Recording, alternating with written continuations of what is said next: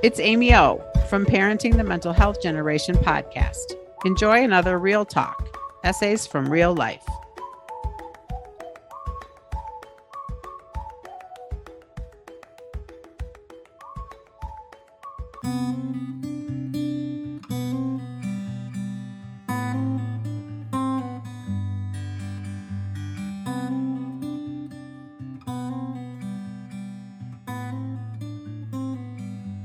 In real life, I grieve because my son is a senior, and this is it.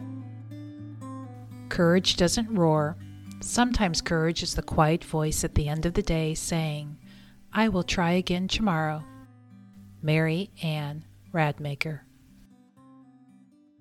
This has been my call to arms for the past several years as my now senior has been on a journey through his mental health. I sit here on the last morning of his last high school finals and grieve for what wasn't and might not be. It's been a tough week.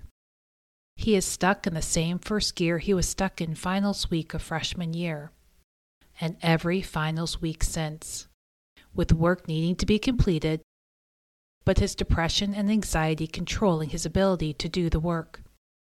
I grieve because there are no more finals weeks left to figure it out. This is it. Is this the truth I've questioned for a while? Is he not ready to launch yet? I grieve because we're missing yet another milestone college applications and acceptances. I've learned when parenting a child struggling with their mental health that it's about the not yet or not right now the living in the gray. But it's hard to live in the gray when it feels like everyone else is applying to colleges and getting accepted to, into their first choice school.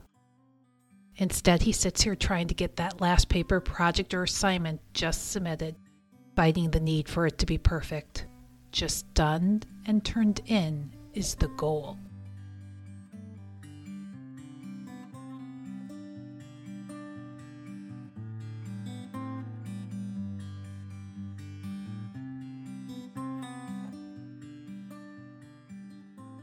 Years of therapy, his and mine, have ingrained in me the skills to equip me not to have all or nothing, catastrophizing, or fortune telling thinking.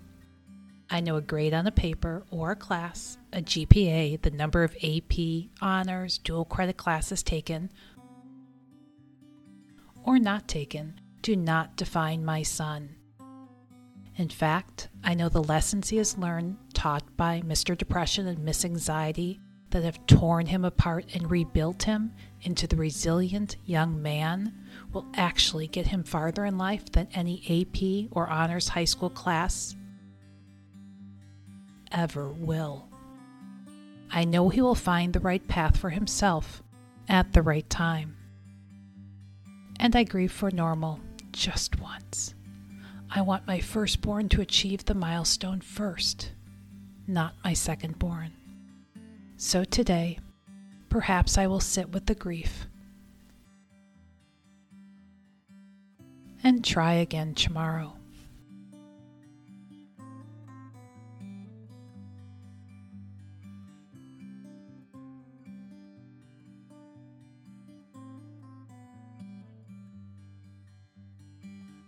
We thank our brave contributors for sharing their stories. If you'd like to write about what's happening in real life, email info at catchescommunity.org or see the show notes for more information. Remember, mental health matters because if you don't have your mental health, you don't have anything.